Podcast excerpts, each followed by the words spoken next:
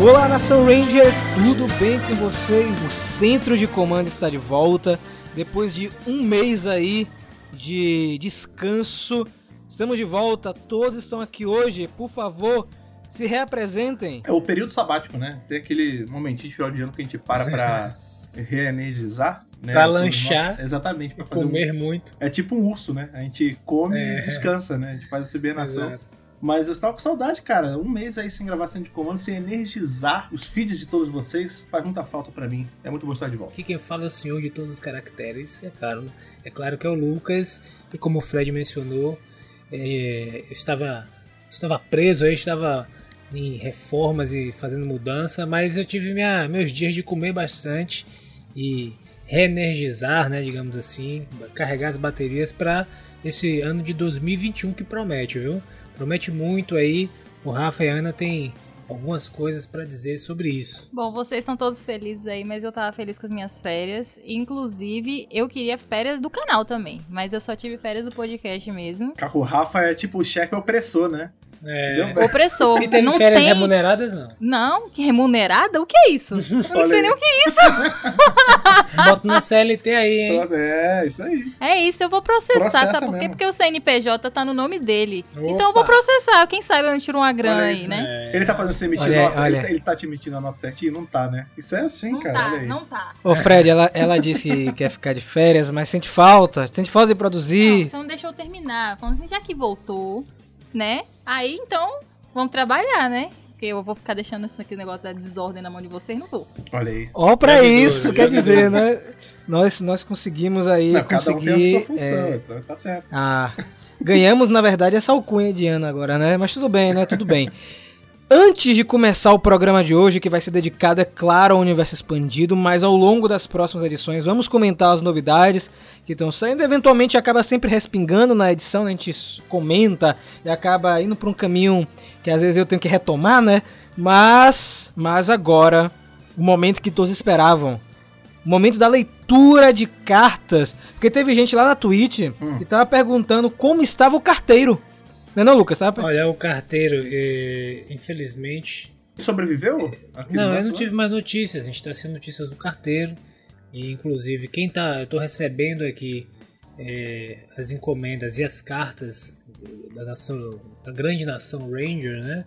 Através de drones que são controlados por pombos. Entendi. Meu Então, Deus, São, cara. drones, são então- drones pombos ou são drones controlados por pombos? Não, drones que são controlados Entendi. por pombos. Entendeu? Entendi. Então, Rapaz, assim, negócio sinistro, hein? É, porque os pombos, eles são mais inteligentes nesse sentido, então eles controlam os, os drones para não ter que usar a mão de obra humana, né? Então, mas eu, eu liguei pro, pro superintendente é, de correspondências aqui e ele falou que você prova uma questão provisória aí porque teve um problema com um rapaz que tava tá sumido, a gente não sabe, né? Então vamos esperar para ver se tem alguma notícia nos próximos episódios. Pelo menos teve um feedback, né? Pelo menos a gente já sabe o que, que tá É, acontecendo, né? exato. Então, pelo menos a gente tá com os pombos. Mas chega de conversa, né, Fred? Chegou o momento.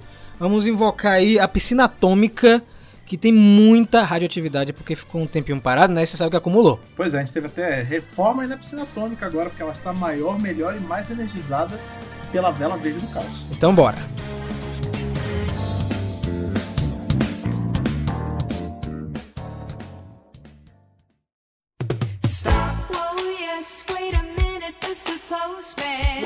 Começando 2021 aí, nós somos sobreviventes de 2020, cara. Esse ano aí que massacrou com, com todos nós, com nossos psicológicos, mas o centro de comando foi uma coisa que ajudou a gente a ficar mais tranquilo, porque era uma coisa que chegava toda semana pra brilhantar os feeds de vocês. E 2021 agora começou oficialmente, porque o centro de comando está de volta.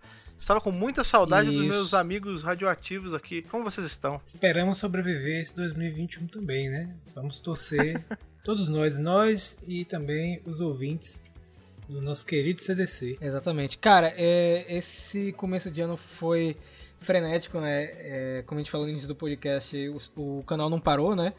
Então a gente tá fazendo um trabalho bem puxado. É, não sei se a galera sabe, né? Mas é, o mês de janeiro é muito difícil para produtor de conteúdo no YouTube. Enquanto a gente estava dando uma pausa aqui no, no centro de comando, eu abri o Twitter e vi outro produtor de conteúdo comentando a mesma coisa, né? Já é o segundo ou terceiro é, que eu vejo comentando sobre como é difícil A gente é, mantém um ritmo em janeiro, porque o YouTube não entrega material, mas a gente tá aqui fazendo esse esforço, né? E agora tem a volta do centro de comando, que dá pra energizar mais esse caminho, né? E ter mais conteúdo de Power Rangers pra ser consumido. E eu torço aí que esse ano todo seja um ano bom, né, cara? Que a gente consiga realizar nossos sonhos e que tenha muita novidade de Power Rangers, que a gente espera.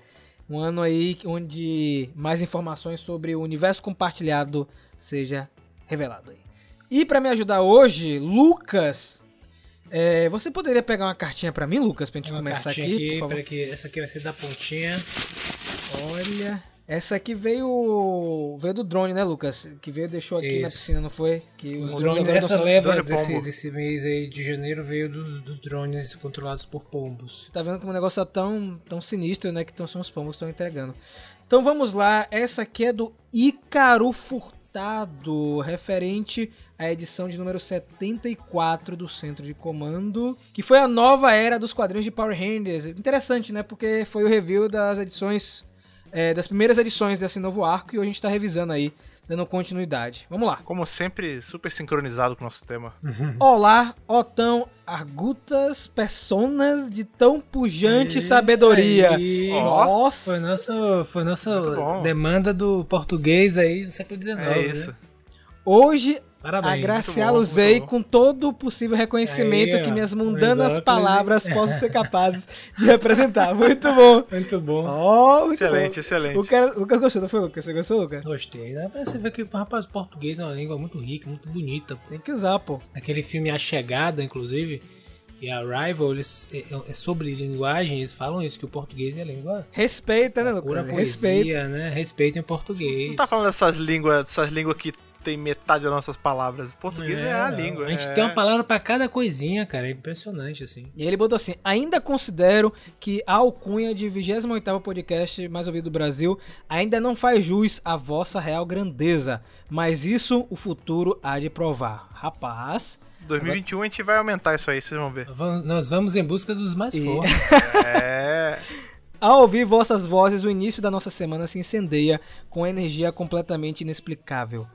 Todas as semanas vocês conseguem nos fazer acreditar que o mundo está melhor, mesmo que apenas criando um podcast que faz milhares de pessoas sentirem que podem gostar de uma franquia de criança sem se sentir estranhos deslocados. Não existem palavras para dizer o quanto o Mega Power Brasil representa um farol de esperança nas nossas vidas, que vocês recebam de volta todo o bem que fazem. Poxa, Oh, que legal, cara. Valeu. Obrigado. Bom, escrever uma epístola inteira tentando atender ao desafio linguístico de Fred Lucas seria um tanto vem. maçante, pô, que legal. E também para que isso não se torne o novo testamento das cartinhas, eu juro que tentarei ser rápido no meu comentário. Muito bom, pô, ficou legal, ficou legal. Ficou muito bom. Aceitou o desafio, tá vendo? Vocês dois aí O, estabeleceram. prime o primeiro e-mail do, do ano já teve a pessoa cumprindo o desafio. Começou muito, muito, bom. bem. Começou muito bem. Já me conhecem, sou Ícaro Furtado de Minas. Vocês disseram o nome da minha cidade certinho quando foi lido na última edição. Quase tive um troço. Em um ponto específico da última edição, Ana comenta que, curiosamente, durante as novas edições de Mary Morphe, Tommy aparece vestindo verde mesmo sendo Ranger branco. Eu não sei se suas mentes atentas captaram, se revisitarem algo em torno de 5 episódios antes do tão famoso episódio Transferência de Poder, vão notar que o trio de atores Austin, Trang e Walter Jones praticamente não aparecem, muitas cenas de costas, de longe e mofados, e em pouquíssimos momentos dão as caras no centro de comando. Isso pois a equipe usava algumas imagens dos atores, eh, dos três atores da época, em que Tommy ainda era- o Ranger Verde. Se vocês assistiram os episódios, diante da entrada do trio Rock, Adam e Aisha, Tommy aparece de verde, mesmo já sendo branco. E nosso tão perspicaz universo expandido não deixaria de mimicar esse curioso detalhe. Pessoal, continue com sucesso, que ele se multiplique. Só pra quem não entendeu, eh, no momento da transferência de poder na série de TV, os atores já tinham saído, né? E aí a Saban Sim. começou a reciclar várias cenas antigas deles e usar alguns dublês é, para cenas distantes. E aí, quando eles colavam com as cenas que eles já tinham, o Tommy estava vestido realmente com a camisa verde, porque eles estavam representando lá do passado. E é legal, né, fazer essa ponte, né? Então é uma explicação pro Tommy estar usando verde ainda nos quadrinhos. Olha só, a Boom Studio sempre atenta. Muito bom isso, cara. Bacana, É, bacana. é que a gente até comenta isso agora no podcast, tá? Pra ver que vocês já vão ouvir, porque a gente já gravou. Que a Boom ela não deixa esses detalhinhos que às vezes a gente acha besta, ela aproveita e faz sempre uma coisa nada. gi- gigante, exatamente. Ícaro, adorei aí sua carta, viu, cara? Muito legal, muito legal mesmo. Tipo, Sua epístola. pode, pode mandar mais cartas sim, a gente vai dar boas risadas aqui, ficou bem legal. Lucas, puxa aí a próxima cartinha, por favor. Vou pegar a próxima carta aqui, lá do meio do fundão. Opa. Olha os efeitos. Essa tá com símbolo de Natal, cara. Essa foi enviada pra gente na época do Natal. É, essa tá poderosa. Essa poderosa. Olá, pessoal do Mega Power. Muito prazer, aqui é o Matheus, um grande fã de vocês. Há um tempo queria fazer uma fanart para agradecer vocês por tantos momentos divertidos. Enfim, aqui está. Não queria ter esperado tanto para dar esse presente, mas fico muito feliz de poder entregá-lo como um presente de Natal e como um presente pelos oito anos mó fenomenais. Desejo muitas felicidades e muito sucesso a todos. Poxa, muito obrigado, de verdade. Agradeço. Valeu. Valeu. Eu espero que consigam se identificar no desenho. Tive que resistir muito para não colocar o Rafa com as mechas do Andros. Olha aí. Mas olha, esses Fica dias, esses dias, eu não lembro em qual vídeo foi. Parecia que o Rafa tinha feito luzes mesmo. É que o cabelo tava seco, cara. Eu até lhe comentei, ele não tava molhado, porque normalmente eu gravo de cabelo molhado. Aí deixei o cabelo seco nesse. Eu vou fazer mais esse. Vocês têm que pedir aí, pô, o Rafa em um vídeo de barba Ai. ruiva. Que a, a barba dele é ruiva. É, a, a minha na ponta fica Que é o. Rafa do mundo do espelho. E aí ele botou assim, ó. Observação, não sei se vão gostar, mas me incluí no desenho como o último Ranger para representar o pessoal que acompanha o Mega Power. Abraços, Matheus. Cara, não atrapalhou nada. E ele mandou a ilustração que vai estar aqui no post. Ele botou assim: Ranger Rosa Lida é a Ana, comandando o poder da gravidade e órbitas.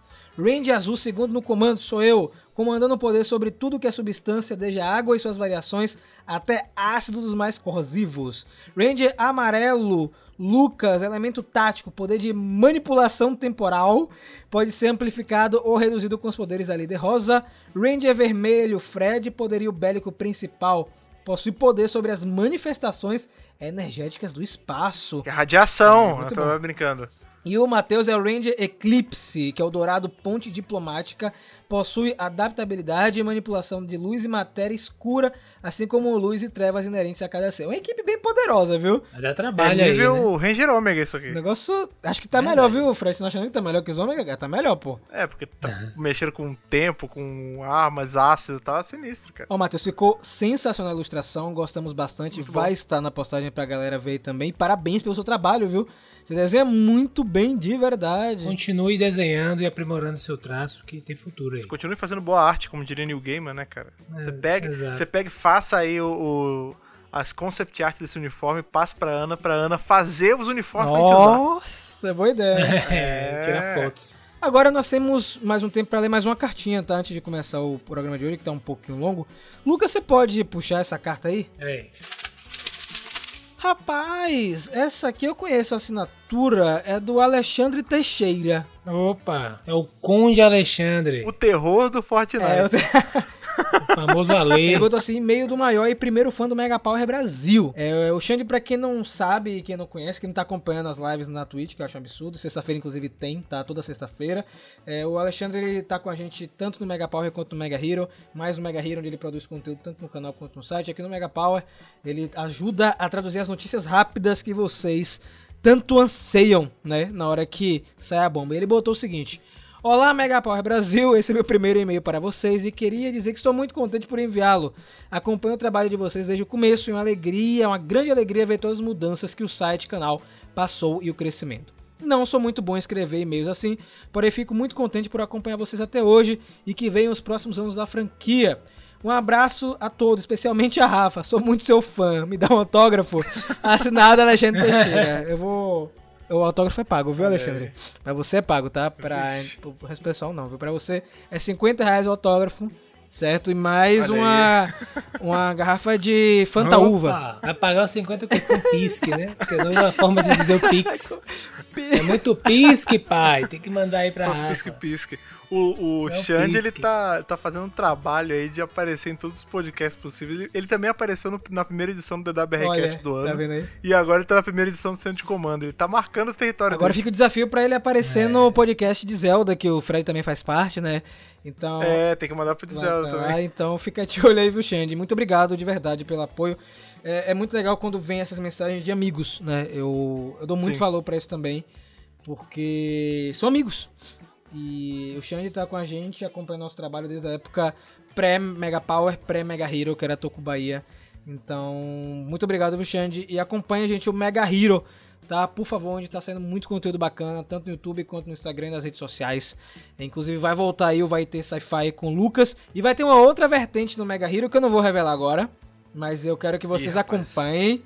Ih, Vocês acompanhem. rapaz. Depois vocês vão vir aqui será? no centro de comando e vão falar que vertente foi essa. Mas o que está feito também é o nosso pro- programa de hoje, né? Já está feito e a gente vai puxar agora, né, Fred? Porque aqui tudo é feito num tempo e num espaço diferente. Então, pra gente é o passado, mas pra vocês é o futuro. O futuro que vocês vão ouvir agora, que é o review aí de Marin Morphin 2 e 3 e de Power Ranger 2 e 3. É exatamente. Então, prepara aí sua nave, a Spectrum 2, que iremos viajar para a Alameda dos Anjos e depois para o Espaço Sombrio. Eu vou de mega nave, hein? Tudo bem.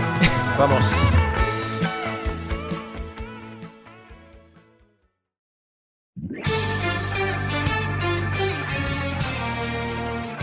Nesse mês aí que ficamos dormindo e comendo, né? Mentira que a galera trabalhou também. É, nós tivemos aí alguns quadrinhos saindo e o programa de hoje, o episódio de hoje é para revisar os quadrinhos que estão atrasados. Lembrando mais uma vez que agora todo mês no centro de comando nós teremos review dos quadrinhos, não vai ficar restrito ao canal, tá? Sempre teremos reviews aqui no centro de comando das duas edições que estão saindo e eventualmente quando sair a terceira, né? Porque a gente sabe que março, março vem aí com o quadrinho solo da Astronema.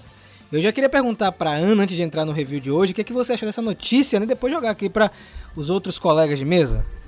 Eu acho a primeira coisa é que a gente deveria comprar pra mim todas as perucas da Astronema pra cada review. isso, é. Eu fazer com uma peruca diferente. Todas as, as Eu perucas apoio. do AliExpress, né? E isso, É. claro. Eu já São- tenho duas. Você vê, eu Falta já tô só adiantando 70, o né? baba de vocês. E faltam algumas cores. A sorte é que é one shot, então só precisa dar uma peruca pra Ana. Não, mas aí eu faço cada quadro do negócio com uma peruca diferente, entendeu? Quando eu der uma pausa pra respirar, Sempre eu que, tiver, é, sempre que tiver que você colocar a imagem aparecendo, quando ela voltar. Quando eu tá voltar, eu tô com outra peruca. É, eu acho que é deveria assim. ser assim. É. Eu também Ah, eu acho. que E seria assim, eu acho que assim o Power também. Ranger ainda quebra um galho danado, porque as perucas que eles usaram pra Astronema são aquelas perucas de carnaval, barata, feia. Então não precisa Feia. ser peruca do AliExpress. A gente pode ir ali na Avenida 7 ir naquelas lojas de festa e comprar umas perucas. Eu acho que é tranquilo, resolve. É que em KO 35 o material estava meio escasso, né? Por conta de toda a quebração de pau que tava tendo lá, né? Como Ana usou esse momento pra se autopromover e pedir perucas, o que, é que vocês acharam do anúncio do quadrinho vocês aí? Eu gostei muito porque desde o julgamento de Astronema, que eu quero mais coisa de Astronema. Na verdade, a gente já teve, né? Porque a gente teve julgamento de Astronema, aí a gente teve Psychopath, que não deixa de ser uma história da Astronema também, e agora a gente vai ter mais alguma coisa que não é pós esses eventos, mas é aí dando mais base pra personagem, né? Porque hoje em dia o que a gente tem é só o que a gente viu na série, tanto em Espaço quanto Galáxia Perdida, e esses pouquinhos de quadrinho. Agora a gente vai ver, tipo, o que aconteceu enquanto ela tava sendo ali a, a realmente criada pelo, pelo Ecliptor, né, cara? Então, eu gosto do Ecliptor também, então curti a beça. E Lucas? Eu quero ver um pouco mais dessa personagem que é tão legal, tão bacana e tão intrigante, né? Tem um background aí a ser explorado. Pode ser que eles tragam ela para algo mais, né? Uma nova aventura, a gente não sabe. Então, eu tô na expectativa aí de ver, além do mais que vai vai proporcionar a Ana aí mais um, um incentivo para fazer cosplays dessa personagem, né? Eu quero ver como é que vai ficar. Até porque ela aparece na capa com a roupa diferente da série de TV, então é mais um cosplay mesmo, Lucas. Você tá certíssimo. É. Então, hoje nós iremos revisar Mighty Morphin 2, Power Rangers 2, Mighty Morphin 3, Power Rangers 3. Só que para ajudar o entendimento, a gente vai dividir em dois blocos, cada bloco com um quadrinho, certo? Então vai ser Mighty Morphin 2, Mighty Morphin 3 e depois Power Rangers 2, Power Rangers 3. Uma coisa só que é legal vocês manterem em mente, né? O que a gente sempre fala, a gente vai fazer esses blocos, Power Ranger em um e Marimorph em outro, mas as histórias elas, são, elas se passam em paralelo. Então, enquanto Isso. tá acontecendo uns eventos, os outros também Sim. estão acontecendo. Por isso que é necessário, a gente sempre frisa, né? É, quem tá lendo lê os dois quadrinhos e quem tá acompanhando os reviews acompanhar dos dois quadrinhos. Aqui no centro de comando fica até mais fácil pra vocês, Sim. porque a gente vai fazer o review geral, né? Então fica uma coisa até mais fluida, não fica quebrado, mas acompanhe os dois. Então eu vou jogar aqui pra Ana, porque o quadrinho Mario Morphin 2 já começa com um momento aí que ninguém esperava, que são novos personagens, os antigos. Que história é essa, Ana? Pois é, gente. É, finalmente vamos voltar a acompanhar a história de Zordon. Que por um breve momento eu quase perdi minhas esperanças quando disseram: não, a gente não vai mexer com isso mais, não, deixa Savans Gogo pra lá. Mas eu acho que eles estavam só reestruturando, falando assim, ó, a gente vai falar sobre isso mesmo, então vamos fazer direito. Então a gente já começa nesse quadrinho, né, com mais mitologia sobre Eltar. Porque Eltar é um, em Power Rangers até agora é um lugar místico que nós não visitamos ainda. E que a gente fica sabendo informação aqui e acolá. E agora a gente sabe que existem assim umas cinco cabeças flutuantes, que são tipo uns sábios, né? Uns anciões que meio que são um conselho eutariano. E nesse conselho é, eles decidem juntos é, o- que vai acontecer com Eltar e seus guardiões. Eu não sei se vocês tiveram essa, essa mesma impressão, mas a galera que é mais, né, tá mais nos quadrinhos, também não tem uma pegada muito os Guardiões do Universo pra vocês, Hum. dos Lanternas Verdes, né? Aquelas. Uhum. Porque Lanterna Verde são aqueles homenzinhos azuis, né? Que ficam. é, que mandam Lanterna Verde e tudo mais. E aqui é a mesma ideia, né?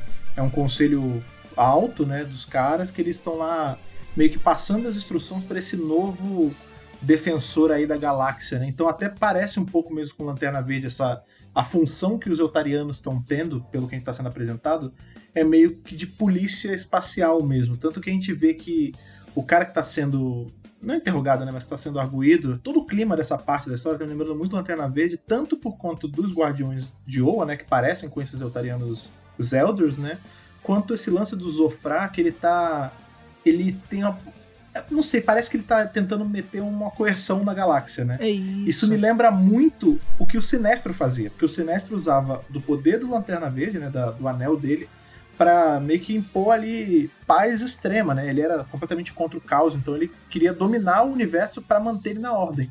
E o que o Zofran fala aqui é mais ou menos a mesma coisa. Eu ia até jogar isso pra Lucas na época que eu ia entrar no quadrinho. É, eu achei muito bacana esse diálogo porque o Zofran ele quer interferir nos planetas e os antigos meio que estão receosos em fazer isso. E lembra muito a linguagem também de Star Trek, né? De que você não deve é, interferir no, no desenvolvimento dos planetas. Eu queria saber o que, que Lucas pensou quando ele viu essa primeira cena aí. É, eu gostei muito dessa, dessa, dessa, dessa cena, sobretudo desse desenvolvimento dessa, dessa linha com esses personagens. É, fico na torcida que tenha um quadrinho só sobre essa sobre isso, tá ligado? Sobre esse desenvolvimento. E, e é legal porque eles começam a, a desenvolver já no início ali desse quadrinho um dilema, né? Sobre a ideia de que, ó, se, se os bons não agirem, então os maus avançam. Então a gente não, aí porque os anciões falaram, a gente não, vai, não pode se meter no desenvolvimento, tem que deixar acontecer e cria o dilema. Então a gente, a gente não, não faz nada aí o mal avança, ou a gente faz uma coisa, interfere e aí impede o mal. Mas a princípio quando você é, faz isso, você vai estar também tendo essa postura de interferir assim como o mal estava fazendo. E eles até trazem uma outra o dilema que é ao enfrentar os monstros, você não se tornar um deles, né? A ideia de você na interdependência entre a luz e as trevas, tudo isso tem no diálogo do início que é muito interessante e traz essa riqueza desse, desse dilema que é proposto lá no início. Eu acho que isso aponta para um desenvolvimento mais na frente né, do, desse personagem nos quadrinhos e que talvez isso também venha é, a ser desenvolvido né, com os personagens que estão sendo feitos agora, tanto no Mighty Morph quanto em Power Rangers, tanto quanto o Lord Dragon, tanto quanto o Omega Rangers que roubaram o Dragon lá de Zordon, o Zordon tá meio pirado querendo achar, o pessoal também que é, conseguiu pegar a moeda do poder do Ranger Verde e, e ter uma treta com o Zordon. Então, a, a própria relação dos Rangers, né? Então, tudo isso está estabelecido nesse diálogo inicial, é, desse dilema inicial que vai ser desenvolvido na- nas demais edições. Eu gostei muito dessa parte. Eu fiquei ansioso para ver só um quadrinho só disso. Eu vi por mim, eu li um quadrinho só disso aí Olha tranquilamente. aí, cara. É, eu queria até agora perguntar pra Fred é, como foi a reação de Fred quando ele citou Espectro Negro, né, cara? Então a gente tem aí Espectro Negro existindo há pelo menos 10 mil anos é, em Power Rangers. É. É. um negócio assim que me deixou assim impressionado. Eu queria saber o que, é que Fred pensou desse momento, porque a minha opinião, Fred, é que talvez o Espectro Negro enfraqueceu durante todos esses anos até chegar nos eventos da série de TV. O que, é que você acha? Lendo, eu tive a impressão que Espectro Negro ele é meio que um mal que sempre houve. Porque esse conselho dos antigos, né, dos Elders, eles dá a entender que eles são de várias gerações e várias gerações Uhum. passadas e que sempre que um morre, ele meio que vira essa cabeçona, né? Eles não morrem de verdade, eles meio que vão para esse outro plano e conseguem aconselhar ali o, o novo, né, da, da linha. Ao que parece, o espectro negro já é um problema na vida deles há muito tempo. Porque quando o cara, quando o Zofran fala assim, ah, eu que, queria que o espectro negro tivesse a mesma mentalidade de não interferência de vocês, todos eles meio que têm uma reação. Então parece que é algo que já tá ali, ó, na cola deles há muito tempo. Talvez haja, inclusive, essa divisão de poder mesmo, né? Enquanto os eutarianos, eles controlam, controlam ou regulam o lado iluminado da força, o espectro negro, por obviedade, controla o lado negro, assim. Eu, eu gosto muito de toda essa oportunidade que a gente tá tendo de, de ver também mais desse personagem. Porque, por exemplo, a gente vê o espectro negro, foi o que você falou, ele é super fraco, né, quando a gente vê ele na série TV. Ele é descrito como um negócio imenso, mas a real é que não é tão difícil de derrotar assim. E a gente ainda tem um outro agravante, que é a aparição do Malagor, né, no filme do Turbo, que a gente sabe que tem alguma relação. A gente não sabe qual, né? Tipo, ah, eles são super parecidos, aí a Divatox joga uma piadinha aqui e fica por isso mesmo. Será que os quadrinhos vão explorar essa relação? Será que o Malagor é tipo um só um arauto do espectro negro que tem a aparência dele? E eu acho também que isso acaba abrindo, assim, uma, uma possibilidade para o Zofran cair, né?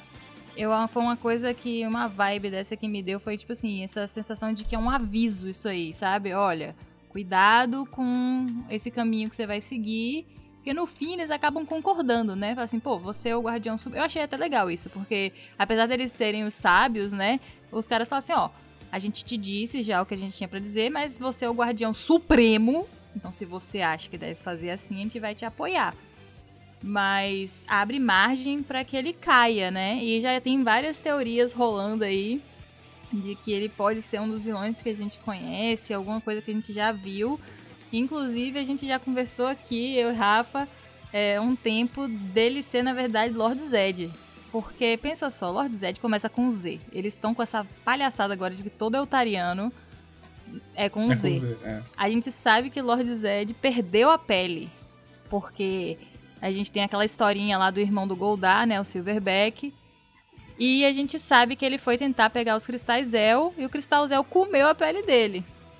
E a gente nunca viu o Otariano sem pele. Então, até onde gente sabe é possível. É, então, pô, imagina aí se eles fazem um retcon desse com esse personagem que era um grande guardião e tal.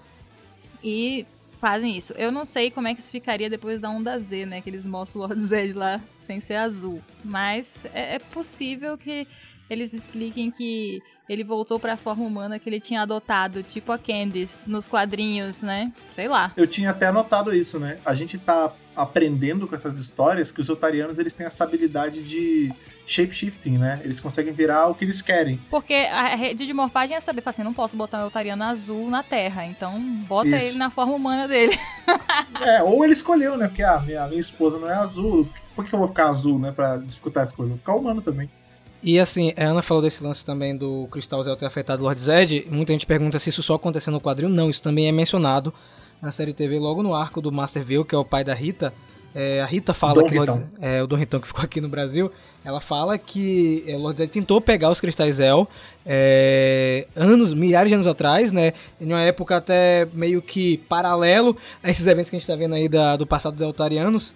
Então fica aí no ar, né? Será que Zofran vai virar o Lord Zed? É, teve uma capa que saiu agora recentemente é, do Zofran usando uma lança. E a lança dele tem um Z. Não sei se a Boom Studio está brincando com a gente, porque eles adoram fazer isso, né? Eles jogam uma pista falsa e não é nada disso que a gente tá pensando. E acaba sendo até uma coisa melhor no final, né? Eles acabam jogando uma teoria pra cima e trazem uma coisa melhor. Só que esse quadrinho, é, o Mario Morphin 2, ele, o que percorre tudo, o fio condutor dessa história, é, é o Zordon tentando descobrir quem é o Ranger Verde, é, ao mesmo tempo que tá pirado com os Omega Rangers, Billy tentando esconder, né, a verdade, e a equipe é, Marimorph também questionando a entrada do, do Ranger Verde, né? Quem é esse cara? É, o que, é que ele pretende fazer? E Billy em uma situação complicada, porque ele sabe, né? Ele estava envolvido com a Prometeia. E fica um clima muito estranho é, entre o grupo. Eu queria saber o que, que vocês acharam é, desse arco do Ranger Verde, como é que ele está sendo desenvolvido, se ele está fluido, se ele está cansativo, o que é que vocês acharam? Ó, faltou um núcleo aí que você esqueceu de mencionar, que é o núcleo do Book Ah, School. não, esse vai falar E também. o que é legal do Book School é o seguinte, quando tem toda essa questão, né, dos Rangers e tal, mas logo no início do quadrinho, o Skull tá meio mal, porque a Candice meio que sumiu. Aí o Book chega, não, velho, é o seguinte, eu vou, a gente vai achar, ela não vai te largar não. Aí A gente começa vai moer esse do lado, cara, É, e tipo assim, fica, vai ajudar ele, a Rebeca a encontrar ela e reconquistar ela, sabe? Eu achei bem legal essa reviravolta, meio que essa reviravolta, porque ele, a princípio não se dá muito bem com a Candice, né? Pela essa relação que ele tem com o Skull, esse meio que ele se ciúme, né, e tal, de amigo.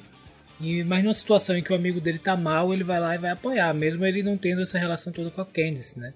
Ela aparece em um certo momento da batalha e tal, é bem interessante. E tem essa relação deles, né? E, e ela faz um, movimento que ele acha, não, pô, que legal você. Bacana isso que você fez. E aí tem esse desenvolvimento desse núcleo que parece que tá é, alinhando, né? A, a relação desses três personagens, que eu acho que vai ter mais alguma coisa na frente importante com esse núcleo aí também. Pode não tá tão agora, mas acho que na frente talvez tenha algo interessante. E aí a gente lembra, né, que ali a gente tem lá no anual, a primeira anual de todas, tinha aquela história lá do Unlucky Heroes, né? Que era justamente o Book Skull se tornando Rangers ali porque, enfim, a gente tem a equipe principal, né? Eles ficam inativos ali de poder salvar a Lâmina dos Anjos e, enfim, Zordon tem que dar os poderes para Book Skull com aquelas moedas capengas deles. Pois é, ali isso já aconteceu, né? Eles já se tornaram Rangers e no final dessa HQ a gente vê que eles têm a mente ali apagada justamente para não não atrapalhar nenhum evento que a gente sabe que, que acontece em todo o canon de Power Ranger. Mas olha que interessante. Fica, dá a entender, assim, não estou dizendo que seja um plano mirabolante de vários anos que eles estão fazendo, mas o grande lance é que aqui a gente vê que parece que ficou alguma coisa ali, um, uma coisa, um reminiscente ali na cabeça de Skull, porque ele tá ali fazendo, né, ele tá ali socando o boneco e o, o Book até fala, pô, você tá treinando para ser um Ranger? Né, Então será que isso não é porque lá no fundo da mente deles ficou um, um resquício do momento que eles foram, que eles foram os Rangers, sabe? É, eu achei interessante isso como a HQ jogou de forma sutil isso. Não tinha pensado nesse verso, faz sentido, viu, cara? E talvez o quadrinho até faça um retconzinho disso, é, solte alguma pista, uma, uma referência, um easter egg Sim. pra quem tá acompanhando, quem acompanhou o anual e, tem- e quem tá acompanhando esse quadrinho. Tem outra coisa que eu acabei esquecendo, além do lance do, do Ranger Verde no quadrinho, é que a gente ainda tem um resquício ainda daquela discussão, né? Os Omega Rangers fizeram a coisa certa é, de invadir, É o dilema, de invadir o, é. centro de comando e levar o Lord Dragon. E isso pra mim é um dos pontos mais legais dos dois quadrinhos, porque eu- a- essa discussão ela tá chegando no canal e muita gente tá escolhendo o lado. Ah, os Omega Rangers estão certo, ah, os Mighty Morphin estão certo, Jason tá certo, Zordon tá errado, Zordon tá é, errado e Jason tá certo. E eu gosto muito que o quadrinho provoca isso. E eu acho que talvez isso até dure algum tempo, até depois as duas equipes meio que ah, se entenderem, mas eu acho que vai ser vai ter uma briga constante, pelo menos até o finalzinho desse primeiro arco. O que, é que vocês acham? Tem uma parada que tá rolando, eu não sei. Eu eu tô tentando não comprar lados aqui, eu não quero dizer quem tá certo quem tá errado. Mas como, como a gente é apresentado a Zordon desde o começo dos quadrinhos, né? É essa reafirmação do que a gente sempre falou, né? Que o Zordon é meio inconsequente. Ele escolhe adolescentes, né, jovens com garra pra terem poderes de robôs gigantes e defenderem a Terra. Tipo, isso não é a coisa mais bem pensada do mundo. Aí mais pra frente a gente vê que ele pegou várias pessoas com treinamentos e backgrounds diferentes lá em 69 e uma galera morreu e a gente vê que isso, isso é- pesa pra ele até hoje e tudo mais. A gente aprendeu que o o Zordon ele não é o líder mais inteligente do mundo, ele é falho como cada um de nós. Aí beleza, a gente vê o Jason crescendo como líder e tudo mais. Eventualmente ele sai e ele se torna o grande líder de uma nova equipe, porque o emissário que tinha escolhido ele morre, então acaba que ele vira o, líder de todo mundo. Ele vira esse, entre aspas, novo Zordon. E eu não sei se intencionalmente, ou se é alguma coisa até pelo peso da responsabilidade, ele tá se tornando tão inconsequente quanto o Zordon. Uhum. Por exemplo, ele foi lá e eles sequestraram o. ou resgataram, né? O Lord Draco. E aí Zordon tá fulo da cara, né? Até porque isso tem cara, e ele tá falando, não, quando eu achar eles, eu vou tirar o poder deles na marra, porque não se faz isso, não sei o quê. E ao mesmo tempo a gente tem, aí a gente até pula pro outro quadrinho, né? A gente tem o Jason meio que standing by his rights. Tipo, ele, não, eu fiz isso mesmo e a gente tinha que fazer porque não tinha jeito. Valeu, né? E valeu, e tipo, é, uns- um fim bom justifica meios conturbados. E a gente vê que, por exemplo, já me adiantando também, mas o, o Draco ele vai trair eles. E a gente não sabe se ele traiu pensando em, em se vingar depois do cara do vilão, ou se ele realmente queria puxar o tapete de todo mundo. Então, assim, o Jason ele tá se tornando realmente um novo Zordon ali. Ele tá se tornando inconsequente, ele tá, ele tá fazendo as coisas de cabeça quente, ele tá tomando atitudes muito perigosas, envolvendo muitas vidas. E eu não sei, eu curti esse paralelo que tá sendo formado entre um e outro, assim, o- os poderes dos dois sendo meio que equiparados, assim. Avançando um pouco também no quadrinho, a gente vai ver um pouco mais do Zordon, né? O Zordon jovem. E aí a gente vê que, na verdade, ele diz que nunca quis ser líder, nunca quis lutar, nunca quis ser um guerreiro e nunca quis desenvolvimento com nada disso. Na verdade, ele queria ser um fazendeiro, paz e amor, cultivar a terra, viver com a família dele, construir uma família. E ele é... A gente não sabe como ainda, é colocado nessa situação, preso na Terra, tendo que formar equipes de guerreiros e ser o mentor desses guerreiros. Então, assim, você fi- você fica imaginando. Agora dá pra perceber é, por que dessas inconsequências, né? Porque falta Isso. experiência. Falta, assim, vontade também de, de estar ali. É aquela coisa, ele assume a responsabilidade porque a gente vai entender eventualmente o porquê, né? Do que ele tem essa obrigação de estar ali, ficar ali. Mas não é aquilo que ele quer, na verdade. Então ele deve dar, dar as pisadas na bola, como a gente já tem visto ultimamente. É, E o legal é que essa, essa situação é mostrada no início de Mighty Morph 3, né? E aí ele tá numa missão de reconhecimento em algum planeta, né? Com um parceiro de missão, etc.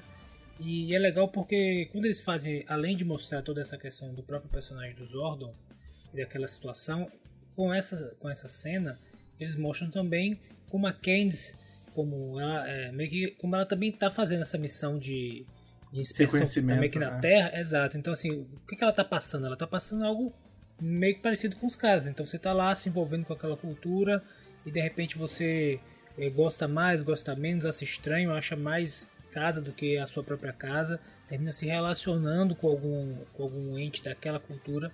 Então mostra um pouco dessa, essa dinâmica que ainda não mostrou da Candice, mas que a gente consegue ver através dos olhos que a gente vê o Zordon naquela situação. Então achei bem interessante também. É toda essa parte que mostra é, esse momento, né? Dos Eltarianos, digamos assim, eu achei muito interessante. Eu fiquei, sempre quando mostra, eu quero ver sempre mais. E eles estão começando basicamente toda a Mighty Morph com uma situação dessa, né?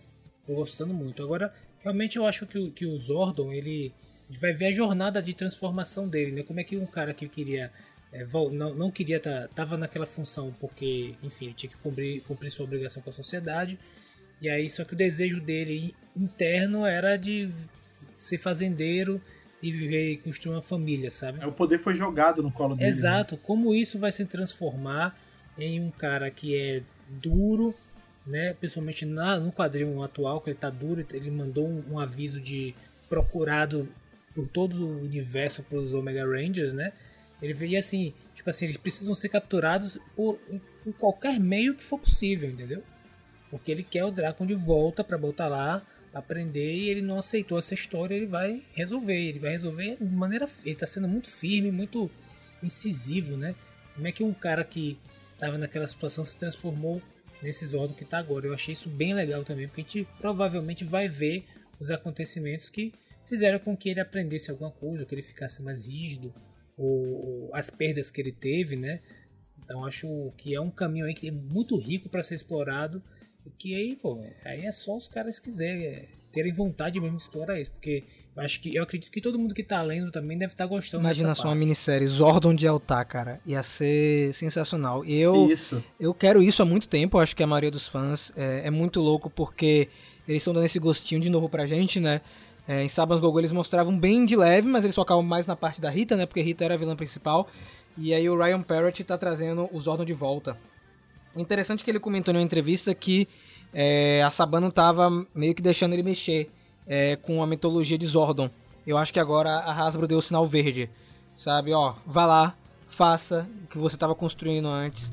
Pra no futuro a gente colher esses frutos aí. Tá indo muito bem. É que agora o cara pode, né? São anos aí já Sim. provando que ele trabalha muito bem, agora, tipo, ele já tem carta branca pra ele fazer. Em paralelo a isso aí que a gente falou, é, nós temos aí um Lord Zed voltando, é, mais irritado, com a energia verde do caos, é, fluindo no corpo dele, literalmente, né? Através do, É. dos tubos lá, muito loucos. E Finster cria um novo grupo de bonecos de massa bizarros. E pra ficar mais bizarro ainda, Lord Zed embui esses bonecos de massa com a energia verde do caos. E nós temos, eu acho que nas últimas páginas de Mario Morphin 2, uma das melhores cenas de combate dos quadrinhos é, de todos os tempos, muito bem desenhado, muito bem colorido contra esses novos bonecos de massa. E nós temos a chegada do Ranger Verde da Prometeia. Pra tomar um pau! Eita, pronto, agora faz. Agora É. pra mostrar que não é invencível, né? Tava tudo muito Tomou uma certinho. piaba sinistra. Rafa tava fazendo um review muito certo de canal aqui, tem que. É. Então, o cara tomou, desceu, gente. Os bonecos de massa dessa assim, ó. Ó. Tomou-lhe um pau. Agora é a nossa vez. Porque ninguém tava esperando, todo mundo ficou assim, ué, ué, ué, ué, tá todo mundo. A gente tá muito Tem fraco. um só que tá acontecendo. ou os caras é. estão muito fortes, não estão sabendo lidar. Eu amei a frase que Tommy fala É quando bom. vai teletransportar, que eles fogem! Fogem. Falando, tipo, Sim. é, o Lord Zed vai amar ver a gente fugindo de bonecos de massa. Isso, Muito mesmo, bom. isso mesmo. E, assim, o Ranger Verde toma uma. Na cabeça, um choque de energia da energia verde do caos e fica imprestável. Fica Acabou, foi pro né? lixo, pro chão. É. E não teve. é, todo mundo esperando o quê? Que o cara ia chegar e ia dar conta, né? Como foi em todas as outras lutas que ele apareceu. Só que não. O cara simplesmente já era. E os Rangers se veem ali rodeados de bonecos de massa que estavam disfarçados de pessoas. Achei sacanagem. Nossa, sinistra É, essa cena. E aí eles. Na verdade, eles ficam na dúvida. Tipo assim, maligna, são- né? eram pessoas que viraram bonecos de massa ou já são bonecos de massa que estavam disfarçados de pessoas. Então eles várias vezes ficam assim: Ô, desculpa aí se você for uma pessoa, eu vou te dar um soco aqui, pau! Isso. É. Não, isso, isso levanta muita coisa, assim. Será que essa, tipo, o Lord Zed já não infiltrou essa galera há muito tempo ali? Porque, beleza, tava todo mundo. Eu acho que nesse caso não, porque tava todo mundo na mesma feira, né? Tava Aham. claramente uma armadilha. Claramente de um urso, né, parque daquele de papelão que você chuta e na verdade não tem um Isso. parque, entendeu? É só um. Exato. é só um cenário. né? Isso. É, mas a gente já teve esse, um plot parecido com isso nos quadrinhos, Verdade. né? Que Rita ia infiltrando bonecos de massa disfarçados de pessoa e aí um dia do. E eles achavam que eram pessoas, né? E aí um dia do nada ela dá um estalo e eles começam a se transfigurar em boneco de massa. É sinistro, cara. Isso faz você, Sim. você ficar pensando, tipo, a extensão dos poderes dele. Até porque essa HQ termina, né, com essa.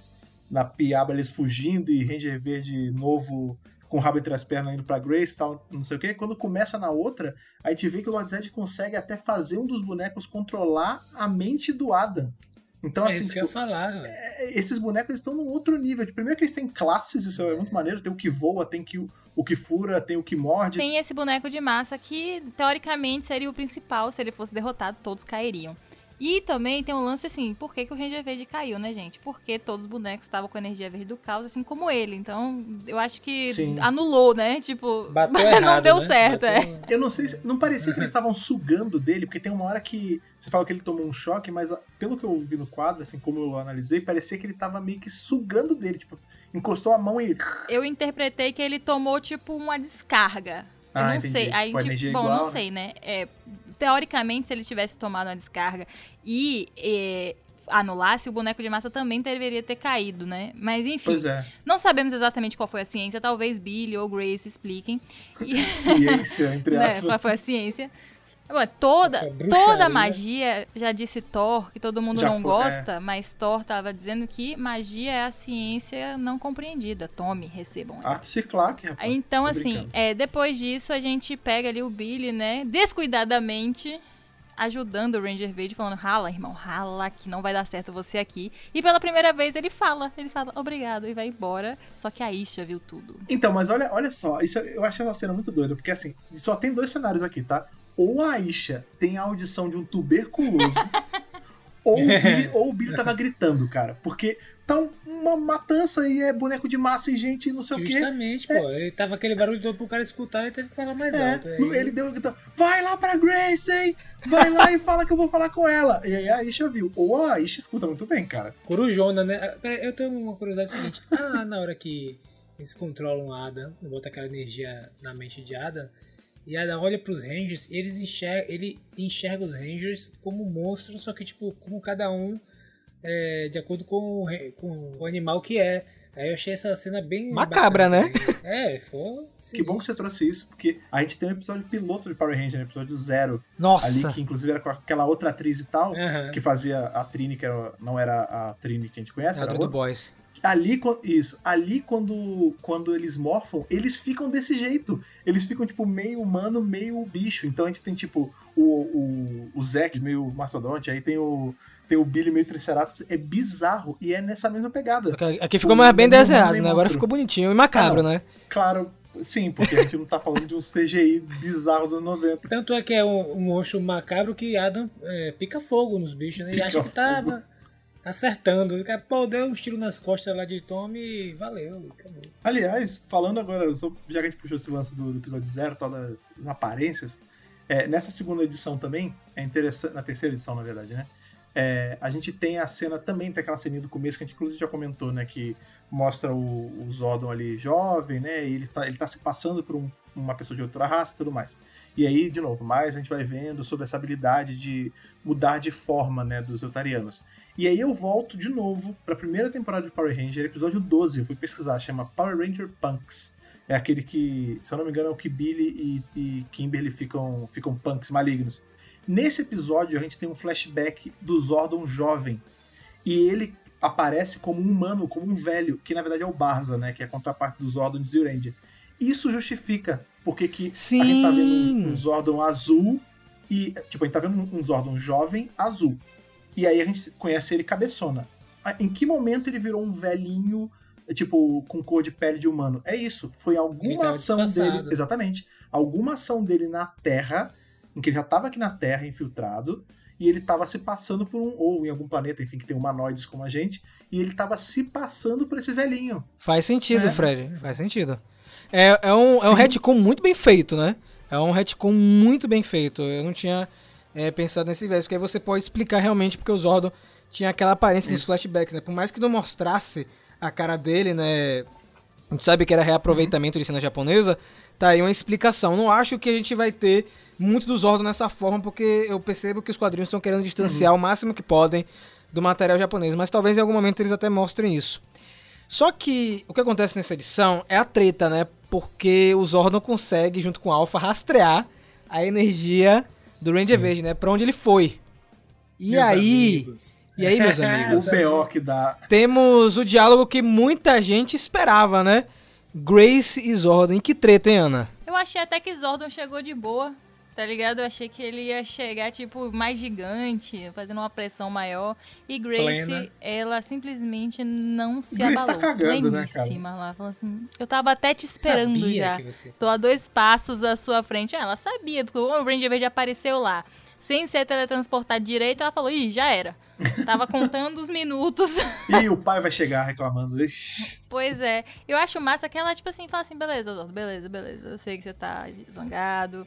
Eu Você sei tá que certo, moeda. mas- Eu sei, eu sei. É. É, você tá certo, mas é o seguinte, agora não é hora, né? Aí tá, aí tá Agora bom, é. Enche meu saco. Tchau. A gente fala depois. É isso, tipo, sem tempo, irmão. A gente precisa lutar e não é hora da gente, né, lutar um contra o outro. Eu achei uma coisa bem interessante que ela falou pra ele é que é, a Terra precisa de outros guardiões sem ser os cinco guardiões ou, sei lá, seis guardiões de Zordon, né? Sim. Então eu achei bem A Terra assim. tem uma autonomia, né? interessante Não essa fala. de um ser de É, outro... porque isso dá margens de existirem outros heróis, inclusive, entendeu? Não, mas justamente é engraçado isso, essa noção dela de ah, a gente precisa de outros Rangers que não, não tenham, tipo, ligação direta com o seu poder. A gente vai ver justamente isso em equipes pra frente, né? Por exemplo, ela tá na Prometeia. Prometeia vai virar o quê? Terra Venture. O que, que tem na Terra Venture? Galáxia Perdida, que não tem ligação direta com o Zordon. A gente vai. Não, e assim, ela não fala exatamente Ranger. Ela sim. fala.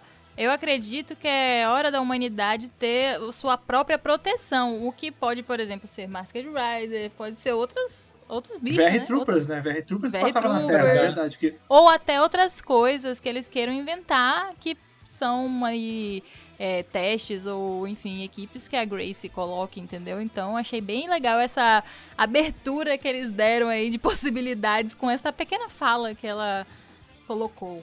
É, ainda mais que a gente tem, né? A gente já teve menção aos VR Troopers da- pela Grace. Então ela tá ligada nas coisas mesmo, faz sentido. Exato. E aí o Zordon te- tenta sair por cima, né? Tentou ali, falou assim, olha, é o seguinte, beleza, então, depois então que a gente lutar, eu quero minhas moedas de volta, e se a gente conversa, e se não der, eu vou mandar meus Rangers pegarem a força. E ela fala assim, eu quero ver você tentar. É, inclusive, eu fico. Tente! Tem uma hora que o Zelda fala assim, quando eu vou. Eu vou. Ele fala, não dela, né? Mas tá- ele tá falando dos Omega Rangers, né? Tipo, eu vou arrancar os poderes dos Omega Rangers, nem que seja na marra.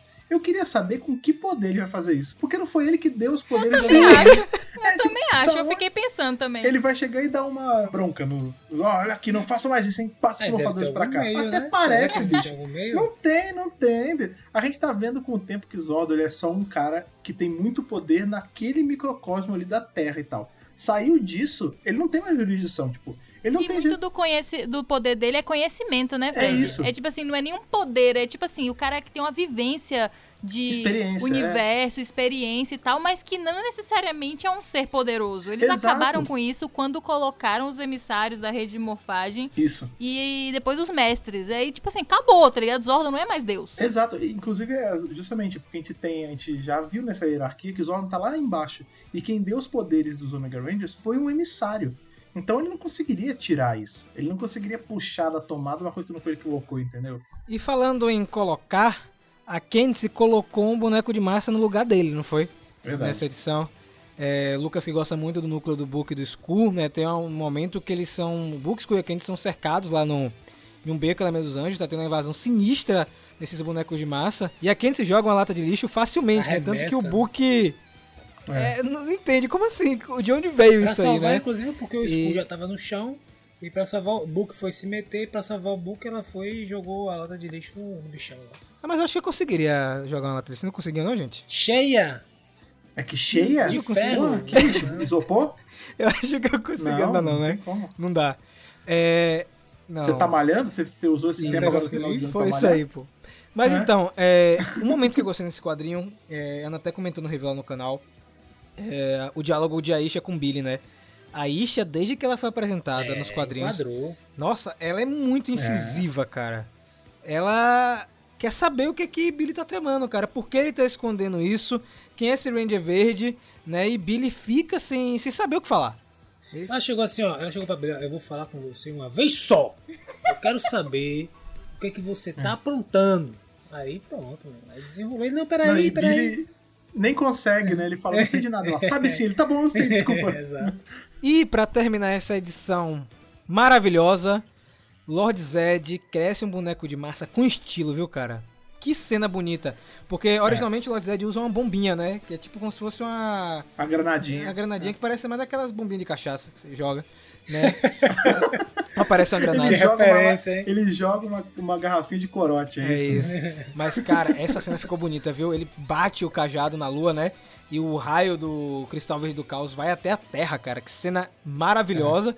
E nós temos aí os Rangers indo em direção para lutar contra esse boneco de massa. E assim termina é, esse quadrinho. Ana acha, ela já jogou lá no canal, que na próxima edição quem vai salvar eles é o Ranger Verde com o Dragão Zord. Que a gente já viu, inclusive, né? Tem, já tem a arte aí de alguma capa da É, tem frente capa que mostra ele isso. sinistro. Vamos ver se vai rolar isso Mas a mesmo. melhor parte foi o seguinte, eu gravei o review, falei isso, Aham. e quando ah, eu falei, acabou o review, Rafa falou assim, já saiu capa disso. Eu falei, mas eu acertei porque eu não sabia. É verdade. Você É, tá, que você tá um passo à é- frente. É a intenção. Olha, eu, inclusive, eu vou- vai aí um leve comentário sem spoiler muito. É sinistro o visual desse. Se for como tá nessa capa, é mais bonito do que o original. Cara. Aquele Olha. puxadão, assim. Pô, é muito lindo esse visual novo, cara. Tá louco. Agora a gente vai deixar um pouco a Terra, né, Fred? E vamos agora para o espaço. O terror no espaço. Cosmos.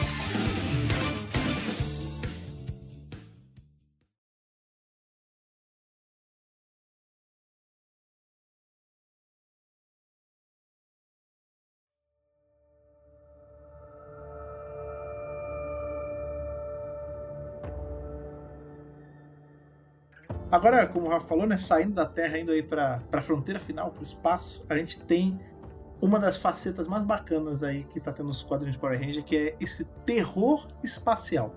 Porque eu não consigo pensar em nada diferente de Alien e algumas coisas meio Lovecraftianas nessas histórias agora dos Omega Rangers, né, cara? Porque a gente tem ali na Spectrum 2, logo no comecinho, a gente tem a nossa recém-formada equipe de quatro membros aí, né? Junto com agora o nosso novo integrante, o Draco, ponderando sobre o que, que eles vão fazer agora, porque eles têm esse mal pra ir atrás, né? Que tá chegando aí. O Draco, ele fica ali língua de cobra o quadrinho inteiro, porque ele não parou de fazer isso, ele continua ali só fazendo os mind games dele, fazendo o mind game dele. E o Jason, ele tá, como eu falei, né? Botando ali pé firme na decisão de ter sequestrado o Draco mesmo, porque os fins ficam nos meios. E essa edição, a segunda, né, ela começa com um acidente na Spectrum 2, né? Nós temos aí a Isso. nave é, pairando no espaço, a deriva, né?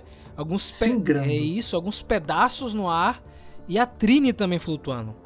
E logo em seguida o Jason enfrentando alguns inimigos com olhos vermelhos, né? A gente vê o reflexo na espada dele. Acho sensacional essa cena.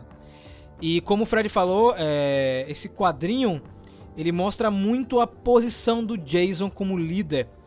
E é, e é bacana que ele tem vários diálogos com o Z, que é o robô, né? Que continua com eles, o robô que trabalhou com o emissário da rede de morfagem azul, que questiona em vários momentos a liderança do Jason. E, e é muito legal isso porque o Jason tenta dar uma de líder bonzão e aí ele fala, é, mas o emissário da rede de morfagem azul era líder e, e o que aconteceu com ele, você lembra? Né, Então, o emissário morreu, né? Ele morreu nas mãos da Kia por um erro que ele cometeu, né? Um erro Um besta. erro besta. Então você tem é, o Z questionando o Jason em vários momentos, até porque ele é um robô e ele pensa de forma lógica o tempo inteiro, então é, ele consegue, em todos os momentos, inclusive, eu acho que é, dar a volta por cima e sair vitorioso na discussão. Em paralelo a isso, eu queria trazer isso pra cá porque eu tava doido pra, pra conversar isso com vocês. Essa relação do Dragon com a Trini é um, um negócio assim É, que então. tá me deixando um pouco encucado.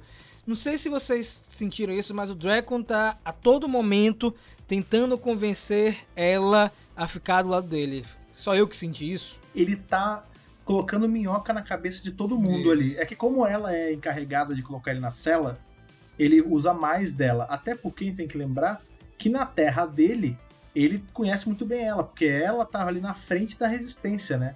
Então, e ele sabe aonde machuca nela, ele sabe onde ele aperta que vai fazer ela sofrer.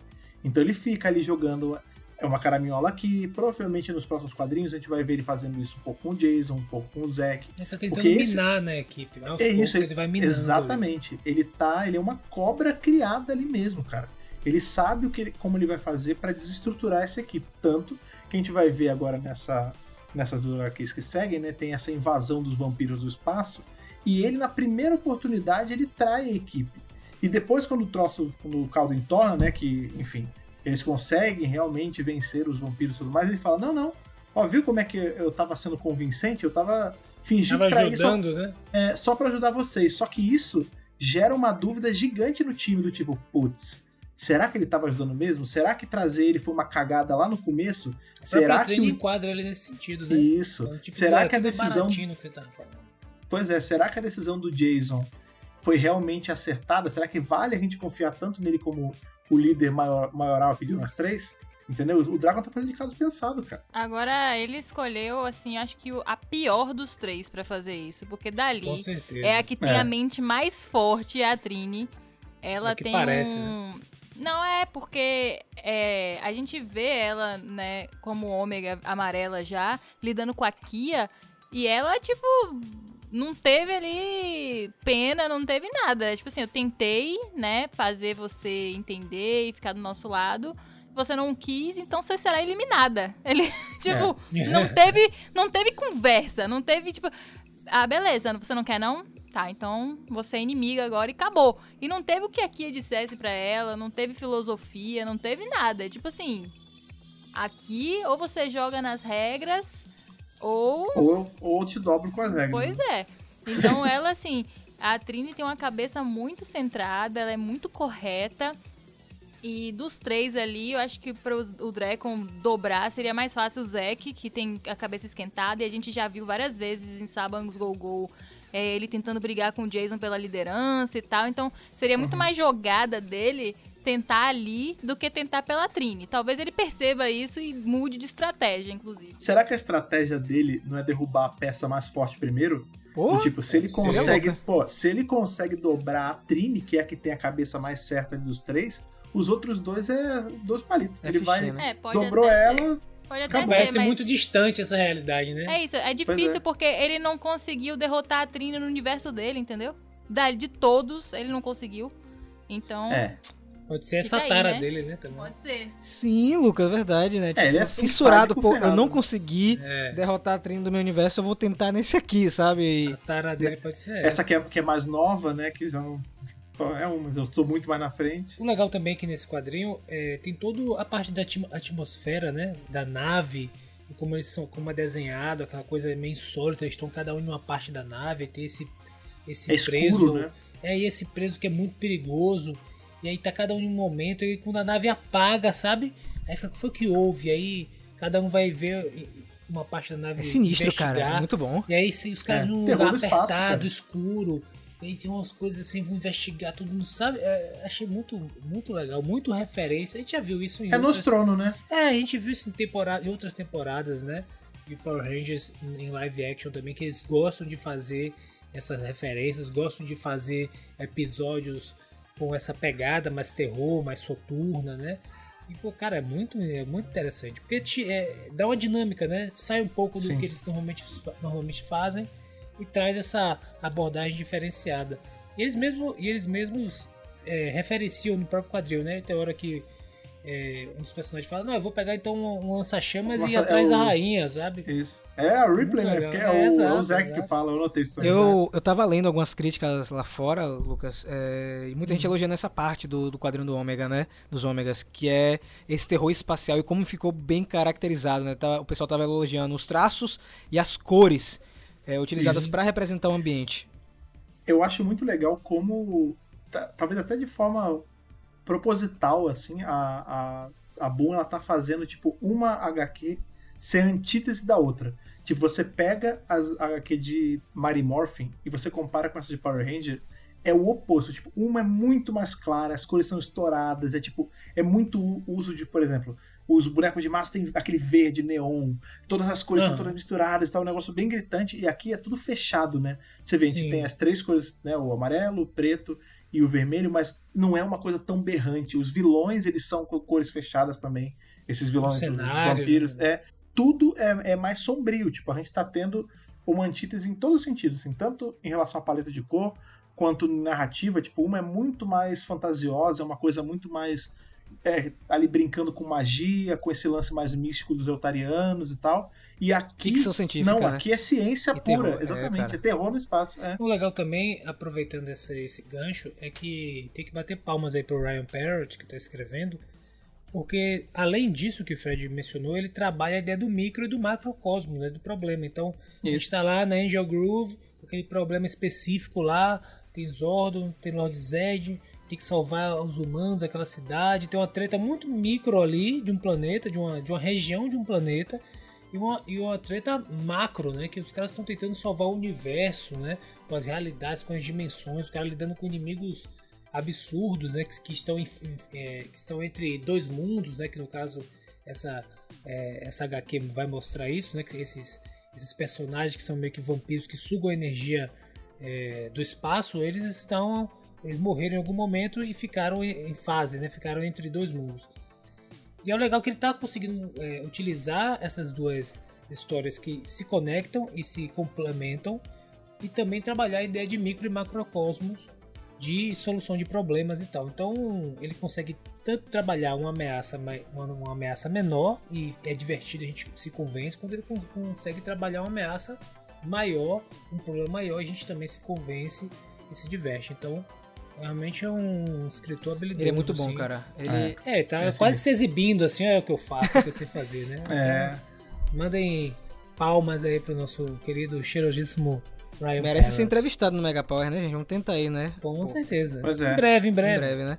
Eu fiquei naquela, naquele momento que eles se dividem, né, pra ver a, os dispositivos de energia da nave. E tem uma parte que a Trini tá suando de medo, né, velho? E é, é bizarro. E é Sim. nesse momento que aparece o líder dos horríveis, né? Que é a tradução literal. Eu achei muito bacana esse nome, porque eles são meio bizarros, não é mesmo, né? E eles nem esperam, eles já começam a atacar em três pontos diferentes, né? Tanto que o Z, ele começa a detectar vários, momen- é, vários pontos no, no scanner, na nave, que ele não estava detectando antes. Então, eles chegam para atacar Zack, atacam o Trini, o Jason vai tentar salvar Trini e fica cercado é, desses seres vampiros espaciais. E aí começa uma perseguição alucinante, cara. Tem uma cena também que o Zack ele fica preso nos cabos, que é um negócio de terror muito assustador. É isso, eu ia falar isso. também. Sim. Ele meio que se esconde, né? É assim, meio que dá uma escondida ali, fica apertado ali nos casos pra fugir dos minions e tal. mais uma vez, é, consegue trazer esse clima de terror. E quando eu tava. Eu até comentei no Twitter depois falando, gente, o que, que aconteceu com esses quadrinhos que tão tão diferentes, tão, sei lá, eletrizante, né? É um ritmo assim que você fica querendo ler mais e mais. E eu acho que esse- essas novas criaturas são, ficaram muito legais.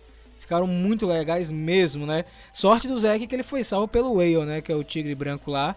Mas nossa querida Trini não teve a mesma sorte. né? Ela teve que recorrer a uma medida extrema de usar o martelo pra arrebentar o casco da nave e todo mundo pro lado de fora. Isso eu achei muito maneiro. Todo mundo fica boiando no vácuo do espaço, né, cara? E aí, depois, quando você tem Jason summonando aquele.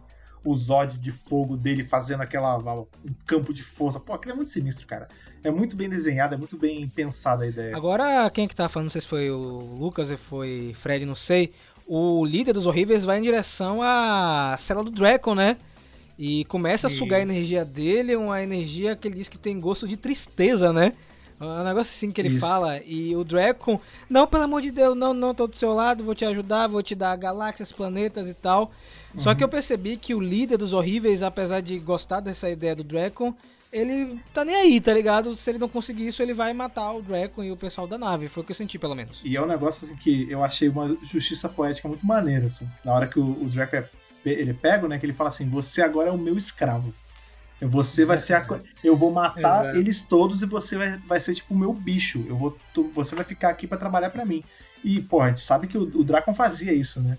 Então você vê, né? Um dia da caça, outro dia do caçador. Só que o, o Dracon também não deixa barato, porque esse homem, inclusive, ele merecia um outro título, não de Ranger branco, não de Ranger verde. Ele deveria se chamar de Dracon o Empalador.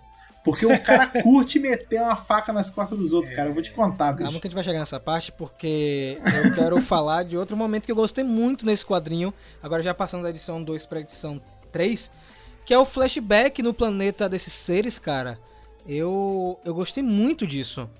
É, a gente conheceu outra nova raça, né, Lucas? É, eles trouxeram um dilema ali. Talvez, é, eu tava pensando, se fossem Star Trek, eles, iam solucionar esse dilema de outra forma, né? Mas foi legal porque a gente viu que eles eram uma raça, a princípio, comum, eles estavam ali vivendo, procurando outras, outros seres de outros planetas, né? Vasculhando para ver se eles não estavam sozinhos.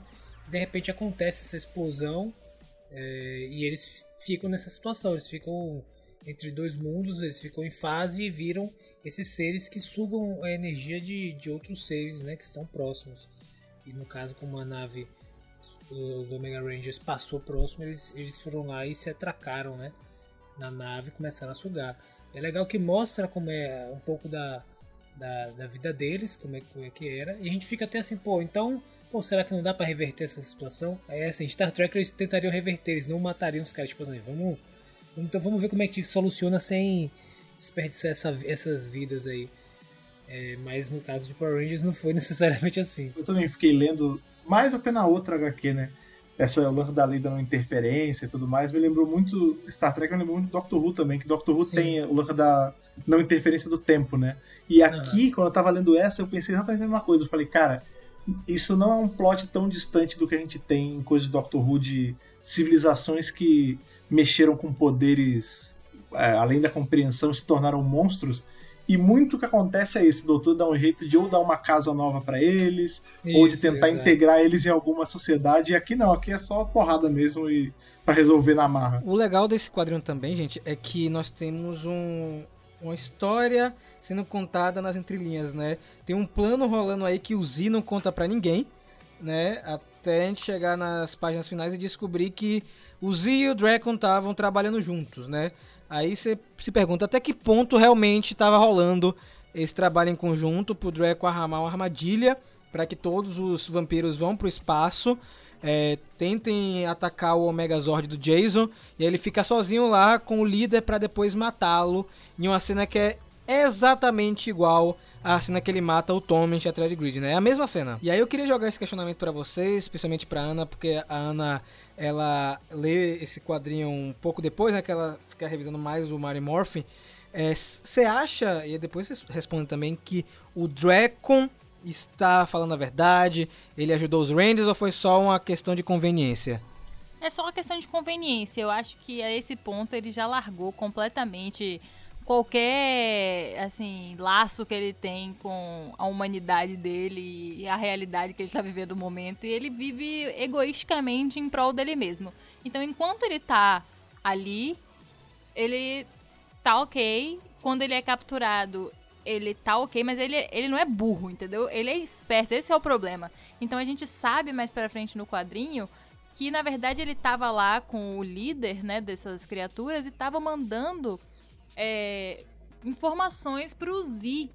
Por que, que ele tava fazendo isso? Não é porque ele é bonzinho, nem porque ele tava lado dos Rangers. Ele já tinha percebido que os Rangers eventualmente iam derrotar esses caras. Então, ele sempre fica do lado mais forte pra sobreviver e depois ele vai ver o que, que ele vai fazer pra poder sair daquela situação. Então ele vai jogando conforme a situação vai se desenrolando. Ele não tem expectativas. Esse é o pior tipo de pessoa. É a pessoa Zeca Pagodinho. É o Zeca Pagodinho, pô. Deixa a vida me levar. É o Zeca O Pagodinho. cara, tipo assim, o que vier, eu dou um O jeito. Zeca Pagodinho. Ele é o Zeca Pagodinho de Power Rangers, tá ligado? É o Zeca Morfadinho, né, cara? Exato. É, cara. Mas é isso, é, é justamente, eu acho que o lance ele tá mandando as informações pro Zia é mais ou menos assim, é o meu salvaguardo. Se Ah, tudo der errado e esses vampiros vencerem, eu só tava mandando informação pra um bicho que vai morrer mesmo e dane-se. Se der a ideia deles vencerem os vampiros, eu vou ter a minha desculpa. Olha, eu tava mandando as mensagens, viu? Olha aqui meu álibi. Eu fio tudo do lado de vocês. Porque na hora que baixar. Ele, ele vai ficar fazendo isso, cara. Ele vai tentar ganhar confiança, ele vai tentar deixar eles ali afrouxarem um pouco com ele. Ele ainda vai tentar arregaçar com esses três. né, cara? É. Sociopata, Maligno. cara. É, É. e, tipo assim, eu acho que o, o Ryan ele tá com uma tarefa difícil em relação ao Draco, porque como foi feito um trabalho muito bom anteriormente de construção desse vilão, ele tá tendo que nos convencer, entre aspas, de que há uma possibilidade, mesmo que remota, de ele se converter ou ajudar os Rangers ali de alguma forma, não sei. É. Só que é difícil. É, é, eu tô entendendo Redenção, esforço que ele tá- né? É, eu tô entendendo que ele tá fazendo um esforço, mesmo que seja pra subverter isso e mostrar, não, eu sou mal mesmo. Mas ele tá tendo que colocar o personagem nessas situações, como a Ana mencionou. Mas eu também acredito que ele tá ali por estratégia e, tipo assim, aproveitando todas as oportunidades, deixando em aberto. Ele tá vendo. Ele quase. Ele pensa quase que nem um robô ali. Ele assim, ó. Tem 50 e tantos por Pragmático, cento, é. Tem 50 e tantos por cento disso aqui dá merda pro meu lado, dá merda pro lado dos Rangers ou pro vampiro. Então eu vou jogando de acordo com as peças que eu tenho, com as cartas que eu tenho até, até o final. Aí no final ele foi e ele, ele foi jogando, é, fazendo um, um agente duplo, né? Jogando dos dois lados.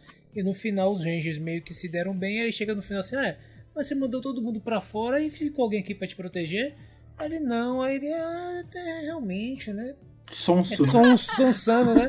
Aí quando o bicho deu as costas, ele foi lá e Nem pau! fui eu que te dei essa sugestão. Manda todo Eu? mundo, vai, manda É. todo mundo. Exato. O Lord Draco é sonso, viu, cara? A equipe criativa da- dos quadrinhos ela tá fazendo muito isso mesmo. De. Eles estão subvertendo todas essas ideias né, na nossa cabeça de quem é bom, quem é mal. Só que ao mesmo tempo eles ficam eh, meio que instigando a gente a. Pô, será que eles vão é, meio que relevar tudo que o Dracon fez? Porque, por exemplo, a gente tem aí o novo Ranger Verde. Por muito tempo a aposta era que ele era o Dracon. Aí agora a gente tem o Dracon na equipe dos, dos mocinhos e dizendo que tá ajudando os mocinhos. É o tempo todo essa, esse questionamento de, putz, será que eles vão redimir o cara? Porque eu, particularmente, eu não gosto da ideia da redenção dele. Mas só essa estigada que, a, que os quadrinhos estão fazendo é muito interessante mesmo. E aí, no final, né, ele, ele tenta de novo dar uma pro lado da Trini, né? Mais uma vez, né? Poxa, eu ajudei vocês! E aí, você vai me deixar aqui preso? Então, o que, que eu preciso fazer pra você é, me considerar? Ela, ela diz em outros papéis que você morra, tá ligado? É. Se você morrer, você ganha minha admiração e meu respeito, né? E foi basicamente isso. E o quadrinho termina essa edição com os Rangers chegando no universo que Lord Dragon criou, né? Sinistro. Que Muito foi- maneiro esse final. que é o universo que ele criou nos eventos de Shattered Grid, que ironicamente está se despedaçando também, né? E a gente sabe aí na história inventiva que foi contada nas, que foi contado nas capas variantes que o Empírio que eles estão procurando, né, um dos Empírios, que são esses seres cósmicos, estava nesse universo aí e matou o emissário da rede de morfagem vermelho. E aí eu vou jogar essa pergunta pra vocês. Vocês acham que quando eles chegarem lá, eles vão encontrar esse Empírio, ele ainda vai estar lá, esse ser, ou é, vão encontrar outra coisa, ou é uma armadilha do Lord Draco? E aí, gente? Olha, eu acho o seguinte. Eu acho que o final desse quadrinho, do Power Rangers 3, foi um final excelente de um filme de terror, sabe? Porque é Sim. final desolador, você chega lá, os caras estão lá. Não, realmente, tá tudo agora vamos chegar, vai dar tudo certo, vamos, fe- vamos fechar o arco aqui. Quando você vê, ele tira o seu tapete. Você chega num lugar desolado, maligno, Angel Groove, toda destroçada, você fica assim. E acabou. Acabou, tipo, deu. Acabando, acabou ruim. dando É. ruim, tá ligado? Você fica, velho, e aí?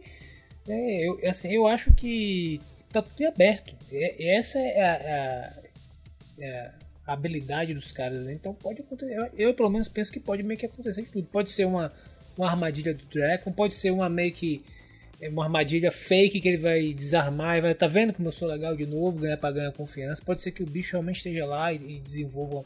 Eu não sei, eu acho que eles estão conseguindo deixar isso em aberto mesmo. É, pelo menos esse final eu achei que ficou bem aberto pra gente interpretar e pode, tudo pode acontecer, né? Eu falo isso porque a última vez que a gente viu o Empírio foi ainda no quadrinho Mario Morph Power Rangers, né? Ele não apareceu, os Empírios na verdade, não apareceram em nenhum outro momento nesse arco novo. Eu acho que eles estão segurando eh, esses seres para aparecerem bem mais na frente, né? Talvez eh, o universo esteja ruim do que Lord Dragon vivia, justamente porque o Empírio passou lá e eh, tocou o terror, né? Mas eu não acho que eles vão chegar lá e vai estar simplesmente o universo destruído e não vai ter nada. A gente vai poder ver o que, como tá esse mundo. Porque, primeiro, a gente vai descobrir como eles foram parar lá. Porque isso também é uma coisa a ser considerada. Tipo, beleza, eles estão no espaço e tudo mais. Mas esse mundo do Dracon, até onde a gente sabia, ele tava em outro plano. Ele era como se fosse uma coisa meio suspensa. E eles conseguiram parar nesse lugar. Em outra dimensão, você diz? É, porque o Draco ele vem de outra dimensão. Só que essa, que a gente vê que foi esse mundo que ele criou e tudo mais, era como se fosse uma outra criada pelo poder dele. Que a gente Isso. vê lá. É, É, mas não eles- parece, não parece que tá assim, né? Porque, tipo assim, eles, eles seguem as coordenadas que Draco passa, Ex- né? Então, exatamente. Como é- é- eles conseguiram chegar nesse lugar que deveria estar suspenso da realidade? Será que os Impérios eles meio que puxaram ele pra, pra nossa realidade regular? Por que, que a parada tá. Tipo, será que o fato da realidade tá ruindo, né? Que ela tá toda se meio que desfazendo, assim, rachando, tem a ver com o fato dos poderes do Dracon não existirem mais, essa- coisa meio latente que Hum. fica só no olho dele. Será que vai ter uma ligação com esse raio que sai do olho dele? Mas será Sabe? que essa- esse lugar onde tem esses vampiros que estavam em fase, que era meio que fosse uma supernova, será que esse lugar também é um lugar que tava na- ele já colocou essa coordenada já de já de para fazer faz parte da armadilha do plano dele de longo prazo, ele já sabia que existia aquilo ali, faz parte dessa transição de passagem de mundos, passar por aquele lugar. a gente já teve isso sendo explorado nesse quadrinho sobre a ação né, de, ali de Shattered Grid e tudo mais é, ter causado, ter reverberado em vários lugares. Por exemplo, ali os ungidos foi isso, né? Todo mundo pegou os poderes, quando toda aquela maluquice estava acontecendo na realidade. Né? Será que esse povo que era pacífico e tudo mais, eles se tornaram esses vampiros? Será que o, o grande problema ali que deu, será que foi por conta das ações de Shattered Grid? Desse lance de ficar indo de um universo para outro e rasgando É o tecido do tempo? Ah, eu preferi que Saca? não fosse, sabe, Fred? Eu preferi que fosse uma coisa mais isolada, sabe? Tipo, uma história deles. É, tem um easter egg muito bacana nessa cena que quando eu vi eu fiquei contente, né? Eu, quando aparece a placa de Alameda dos Anjos no universo Draco, é a mesma placa do filme de 2017. É, é a mesma Ah, placa. sim. Eu fiquei muito feliz com essa cena. Eu sei que é só uma brincadeira, pode ser, sei lá, será que a Boom Studios vai unificar o universo dos filmes com os quadrinhos? Não sabemos, né? E curiosamente, o Ryan Parrott foi ele que escreveu o quadrinho Aftershock, é a graphic novel, né, que é continuação dos eventos do filme de 2017. Então, não sei o que eles estão preparando, mas é claramente uma referência, porque não tem essa placa na Alameda dos Anjos é, da série de TV, nem dos quadrinhos que a gente viu. Fica esse easter eggzinho, eu gostei bastante. Eu gostei, fiquei legal. Vindo da Boom, não duvido de nada. Pra aparecerem os, os Rangers do filme em algum ponto aí, eu não me surpreenderia. Seria bem legal, hein? Lucas Se ia gostar, hein? encaixar de alguma forma, é, cara. Eu é muito seria sinistro. legal eles conseguirem encaixar e poder, quem sabe, fazer um- uns quadrinhos com eles e tal, desenvolver mais aqueles personagens. Acho que os personagens ali que eles conseguiram construir valem a pena ser desenvolvidos, né? Vale a pena ter histórias naquele universo também, não sei, né? Aí vamos ver. Que, que nós vamos ter o Cranston lá de Desordem, né? De novo. Ó, Tudo isso aí. Concordo. Mas assim, eu achei bem legal também que ele- eles abriram um, um campo muito grande nessa edição de Power Rangers, que foi esse lance de mais um espaço no universo, sei lá, um vácuo, alguma coisa assim, porque a sensação que eu fiquei lendo foi que essas criaturas, né, eles eram da paz e tudo mais, e eles foram meio que jogados, né, num, num- sei lá, num, lugar do espaço-tempo. vortex, É, é um é. não era tipo assim, ah, eles foram jogados num planeta, entendeu? Tanto que eles aprenderam a respirar no espaço. Foi um negócio Hum. Bizarro. crer, né? Não é assim, ah, eu destruí o seu planeta e eu joguei vocês pra um outro planeta. Não foi, eles ficaram vagando, tipo assim, como se fosse naquela dimensão lá de Beyond the Grid, onde não existe rede de morfagem, tipo num lugar morto.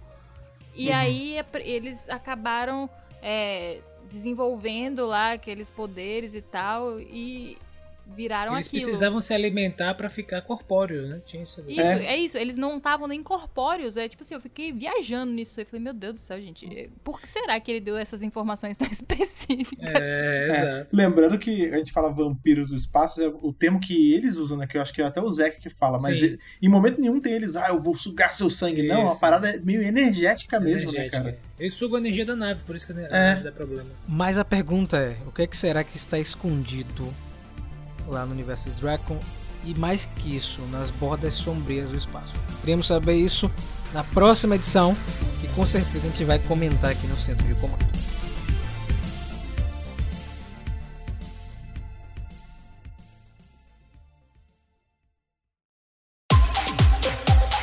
Eu falei isso na abertura e eu repito aqui, eu estava com muita saudade de vir papear, não só com vocês que estão aí do outro lado dos fones, mas com meus amigos, cara. Tem um bom tempo que eu não fico aqui jogando conversa fora com Rafa, Ana e Lucas sobre esse assunto que eu gosto tanto, que é Power Ranger, em especial os quadrinhos. Estou muito feliz de ter voltado, de estar começando 2021 aí com um assunto tão legal. E outra coisa que eu também senti muito saudade, óbvio, interação com vocês, cara. Vocês estão acompanhando os quadrinhos que sempre vão lá no canal youtube.com.br megapowerbrasil assistir todos os reviews que Rafa e Kiana, com o seu lanche ou seu almoço, vem trazendo aí pra vocês. O que vocês estão achando desses quadrinhos? O que vocês estão achando desse desenvolvimento das histórias, essa parte mais lúdica em Marimorphin, essa coisa mais terror espacial em Power Ranger? Conta pra gente. Pra contar pra gente é fácil, cara. Você pode achar a gente em vários lugares, como é o caso das redes sociais que o Lucas vai levar pra gente. Vocês podem acompanhar tudo, tudo que nós produzimos no Mega Power Brasil nas redes, no Twitter, tanto no Instagram.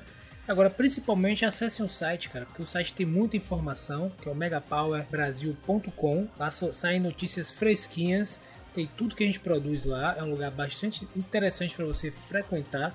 Além disso, tem um canal no YouTube que é o Mega Power Brasil, nosso queridíssimo e cheirosíssimo canal com reviews e uma série de, de outros conteúdos interessantes, listas e tal, que você pode acompanhar também. Exatamente. Depois que você acompanha tudo, óbvio, você vai lá, segue a gente e você tem que mandar aquela coisa que mantém a piscina atômica energizada, que são as cartinhas de vocês. Para mandar essas cartinhas, para qual endereço eletrônico eles mandam, Ana? Gente, se liga.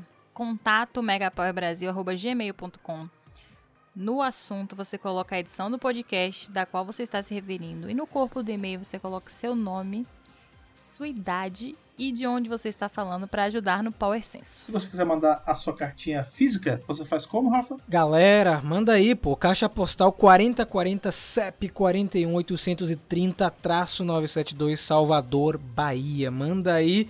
Agora tem que mandar direitinho, né, Lucas? Se for grande a carta, né, Lucas? Exatamente. Se a carta tiver aí 60 laudas, tem que estar espiralada, normas da BNT, com a citação, tudo bonitinho que a gente guarda com bastante carinho na nossa prateleira Rangers, nossa prateleira aí do universo. A gente guardamos todas as cartas especiais de 60 laudas. Fica a dica para vocês. E uma outra dica que eu dou também é, caso você seja novo, vai que você começou 2021 e conheceu a gente agora. Eu vi que no- nas redes sociais agora, esses dias no Twitter, a gente tava falando sobre podcast e tiveram pessoas que falaram, ah, não sabia que tinha um podcast, vou começar a escutar. Então, se você é novo, cara, e você tá acompanhando aí pelo que a gente colocou nas redes sociais, assina num feed que você prefere aí, cara. Tem o Spotify, tem pelo RSS, tem no iTunes, tem na Amazon Music, tem um monte de lugar para você escutar o centro de comando na hora que ele sai. Você assina, quando ele sair, ele chega quentinho para você, que nem pão de padaria, assim, para dar aquela reavivada na sua semana, que ele sai já na segunda-feira, cara. Desce macio e reanima, né? O centro de comando é isso, cara. Ele tá aqui para animar o começo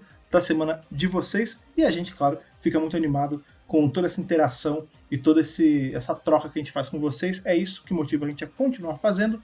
Caso você queira ajudar aí com mais que o seu compartilhamento, com o seu like, com a sua interação, você pode ajudar com aquele negocinho chamado dinheiro. É só você entrar em apoia.se barra Brasil, escolher com quanto você vai apoiar e entrar aí pro nosso hall seleto de heróis, nosso hall seleto de rangers, que ajudam a gente todo mês a continuar produzindo conteúdo. São eles o Gustavo Almeida Teixeira, Ayrton Serafim Balabem, Ramon Tonelli Cavalari, Stefano Gollum, Vinícius Guedes, Rivelito Júnior e Bruno Henrique Soares Gonçalves, cara. E é isso, galera. Muito obrigado pela sua audiência. É um prazer voltar a papear aqui no Centro de Comando.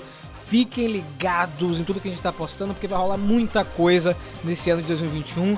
Desejamos um bom início de ano para vocês. Nos vemos muito em breve e que o poder o proteja.